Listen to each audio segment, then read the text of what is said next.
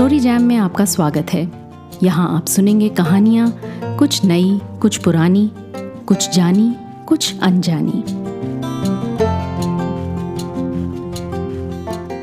आइए सुनते हैं कामता नाथ की लिखी मेहमान। शीतला प्रसाद का हाथ हवा में ही रुक गया। संध्या स्नान ध्यान के बाद चौके में पीढ़े पर बैठे बेसन की रोटी और सरसों का साग का पहला निवाला मुँह में डालने ही जा रहे थे कि किसी ने दरवाजे की कुंडी खटखटाई। कुंडी दोबारा खटकी तो उन्होंने निवाला वापस थाली में रख दिया और अपनी पत्नी की ओर देखा जो चूल्हे पर रोटियाँ सेक रही थी। कुंडी की आवाज़ सुनकर उनका हाथ भी ढीला पड़ गया था। राम अवतार ना हो कहीं। आंचल से माथे का पसीना पहुँचते हुए उन्होंने कहा राम अवतार को शीतला प्रसाद की भांजी ब्याही थी। इस रिश्ते से वो उनके दामाद लगते थे। हसनगंज तहसील में कानून गो थे। कभी किसी काम से शहर आते थे तो उनके यहाँ ज़रूर आते थे, खास तौर से जब रात में रुकना होता था। दिन भर शहर में काम निपटा कर बिना पहले से कोई सूचना दिए, शाम तक उनके यहाँ पहुँच जाते। महीने के अंतिम दिन चल रहे थे। रुपये पैसे तो खत्म थे ही। राशन भी समाप्त प्राय था। शक्कर का एक दाना नहीं था घर में। तीन चार दिनों से सब लोग गुड़ की चाय पी रहे थे। आज सवेरे चाय की पत्ती भी खत्म हो चुकी थी। चावल भी दो दिन हुए समाप्त हो चुका था। ऐसे में राम अवतार के आने की बात से शीतला प्रसाद को कोई प्रसन्नता नहीं हुई। उनकी पत्नी के लिए तो परेशानी का कारण था ही। जा, दरवाजे से झाँक के देख कौन है? उन्होंने अपनी बेटी राधा से कहा, आवाज़ ना हो बिल्कुल, और सुन, दरवाज़ा खोलना मत। शीतला प्रसाद ने उसे टोका। राधा भागने को थी, मगर फिर पिता की बात सुनकर उसने चाल धीमी कर दी। रामोतार का आना उसे हमेशा अच्छा लगता था। वो जब भी आते थे, मिठाई ज़रूर लाते थे। दूसरे दिन जाते समय उसे एक रुपया भी दे जाते थे। कुंडी एक बार और खटकाई जा चुकी थी। तभी राधा लौट आई। ठीक से दिखाई नहीं दिया, मगर शायद जीजा ही है। काली अचकन पहने हैं। साथ में दो आदमी और हैं। राम अवतार हमेशा काली शेरवानी पहनते थे। वही होंगे, शीतला प्रसाद की पत्नी ने कहा। मगर साथ में किसको ले आए? मैं देखता हूँ जाकर।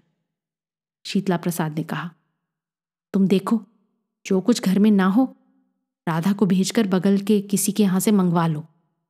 पति को परोसी हुई थाली ढांप कर शीतला प्रसाद की पत्नी रसोई से बाहर आ गई। जा, सरोजनी की अम्मा से दो कटोरी चावल, एक कटोरी शक्कर और थोड़ी चाय की पत्ती मांग ला। उन्होंने बेटी को थैला पकड़ाते हुए कहा, कहना मेहमान आए हैं और सुन, जो चीज़ उनके यहाँ ना मिले वो सत के यहाँ से मांग लाना। राधा थैला लेकर सदर दरवाजे की ओर भागी तो माँ ने उसका झोंटा पकड़कर खींचा। पीछे के दरवाजे से जा मरी और उधर से ही आना। और सुन, छिपा के लाना सब, समझी कि नहीं?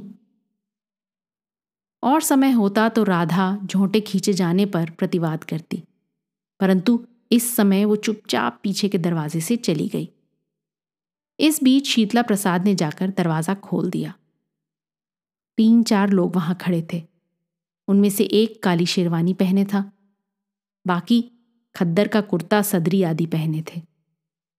शीतल प्रसाद के दरवाज़ा खोलते ही वो लोग उनकी ओर बढ़ाए हम लोग तो समझे आप सो गए, उनमें से एक ने कहा। शीतला प्रसाद कुछ जवाब दे, इससे पहले ही दूसरा व्यक्ति बोल पड़ा। अरे भाई, इस देश में आदमी सोए ना तो क्या करे? दिन भर तो खटना पड़ता है उसे दफ्तर या फैक्ट्री में। नागरिक सुविधाओं के नाम पर क्या है उसके पास? अभी गली ही देखिए। सारा खड़ंजा टूटा पड़ा है। बरसात में तो आना जाना मुश्किल हो जाता होगा। बताइए, बिजली तक नहीं है गली में। सरकारी लालटेन भी वहाँ लगी है नुक्कड़ पर। वो भी देखिए कैसी मरी मरी सी जल रही है। कहीं रोज जलती भी ना हो। और नल? उस व्यक्ति ने इधर उधर देखा। नल है इस गली में? उसने शीतला प्रसाद से पूछा।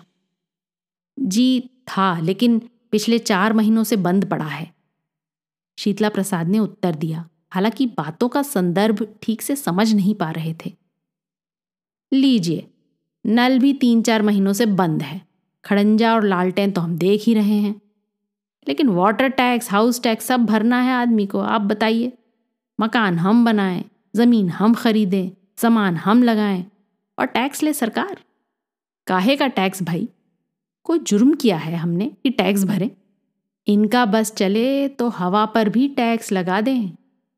उसके साथ के दूसरे आदमी ने कहा, गिन गिन के सांस लो और सांस का इतना टैक्स भरो। सड़कों का टैक्स तो लेते ही हैं।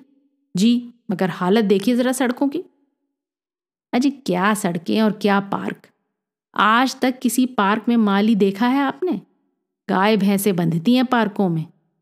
आदमी मॉर्निंग वॉक तक के लिए नहीं जा सकता। जहाँ देखो, वहाँ गंदगी, मच्छर, मक्खी पल रही हैं, बीमारियाँ फैल रही हैं। हज़ारों आदमी हर साल कॉलेरा और मलेरिया से मर जाते हैं। और अस्पतालों का जो हाल है, वो किसी से छिपा है क्या? पानी में रंग मिलाकर मिक्सचर बनता है। डॉक्टर तो कभी ड्यूटी पर मिलेगा ही नहीं। यही हाल स्कूलों का है। कहने को जगह जगह म्यूनिसिपालिटी के स्कूल हैं, लेकिन पढ़ाई होती है कहीं।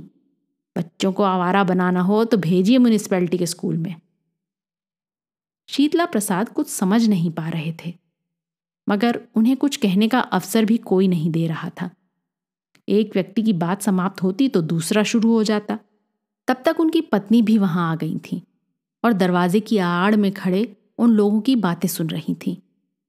आखिर जब उनकी समझ में भी कुछ नहीं आया और बेसिर पैर की बातें सुनती सुनती वो पूरी तरह ऊब गई तो उन्होंने पति से कहा, चलो, खाना खा लो, चल के पहले, नहीं तो ठंडा हो जाएगा। हाँ हाँ जाइए, आप भोजन कीजिए जाकर। उनमें से एक व्यक्ति ने, जिसने शीतला प्रसाद की पत्नी की बात सुन ली थी, उनसे कहा, मगर मुसद्दी लाल जी को ना भूलिएगा। कौन मुसद्दी लाल?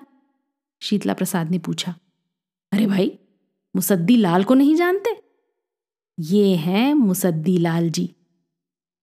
उसने काली शेरवानी वाले व्यक्ति की ओर इशारा किया तो उसने लपक कर शीतला प्रसाद का हाथ अपने हाथ में ले लिया। म्यूनिसिपैलिटी के चेयरमैन पद के उम्मीदवार हैं ना आप? औरों को तो आप आजमा चुके हैं। इस बार इन्हें आजमा कर देखिए। लाओ भाई, पर्चा दो आपको। नंबर क्या है? मकान नंबर बताइए अपना। ग्यारह बटे दो सौ सत्तावन शीतला प्रसाद ने कहा। आ, ये रहा। ढेर सारे पर्चों में से एक पर्चा निकालकर उस व्यक्ति ने शीतला प्रसाद को पकड़ा दिया। ये लीजिए। ये क्या है? वोटर लिस्ट का पर्चा है ये। आपका नाम शिवशंकर मिश्र है ना? जी नहीं। मेरा नाम तो शीतला प्रसाद वर्मा है। शीतला वर्मा? मकान नंबर क्या बताया आपने? ग्यारह बटे दो सौ सत्तावन। नंबर तो सही है, पर आप शिवशंकर मिश्र नहीं हैं? जी नहीं। शिवशंकर मुझसे पहले किराएदार थे इस मकान में। और आप? मैं तो अभी तीन साल हुआ इस मकान में आए। इससे पहले कहाँ रहते थे? बंगला बाज़ार में। तभी आपका नाम कहाँ होगा? बंगला बाज़ार तो उस व्यक्ति ने अपने साथी की ओर देखते हुए कहा म्यूनिसिपैलिटी के क्षेत्र से बाहर पड़ता है ना? चलिए कोई बात नहीं, वोट ना सही, सपोर्ट तो रहेगा आपका। उस व्यक्ति ने एक बार फिर शीतला प्रसाद का हाथ अपने हाथों में लेकर हिलाया और सारे लोग चबूतरे से उतरकर गली में आगे बढ़ गए। राधा तब तक चावल और शक्कर ले आई थी, चाय की पत्ती उसे मिली नहीं थी। अंदर किसी को ना पाकर वो भी थैला एक कोने में रख दबे कदमों से सदर दरवाजे की तरफ़ बढ़ गई। माँ का हाथ हिलाते हुए उसने धीरे से कहा, चावल और शक्कर ले आए हैं, चाय नहीं मिली। चल अंदर चाय की दुम। माँ ने उसके सिर पर ज़ोर से धौल जमा दी। वो संभल पाती इससे पहले ही पिता ने भी उसके सर पर चपत जड़ दी। जो आदमी काली शेरवानी पहने आए, वही तेरा जीजा हो जाएगा, गधी कहीं की, उन्होंने कहा। राधा कुछ समझी नहीं। उसे पूरा विश्वास था कि उसने गली में राम अवतार को ही देखा था। मार जो उसने खाई, वो तो खाई ही। उसे इस बात का भी कम अफसोस नहीं था कि मिठाई खाने को नहीं मिलेगी।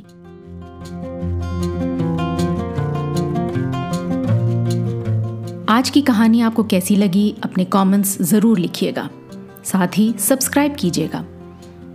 आपके फैमिली और फ्रेंड्स में आप जैसे ही कहानियों के शौकीन, कदरदान और हैं, उन्हें ये कहानी व्हाट्सएप पर फॉरवर्ड करें। अगली बार फिर मिलेंगे एक और कहानी, लेख या कविता के साथ। तब तक अलविदा।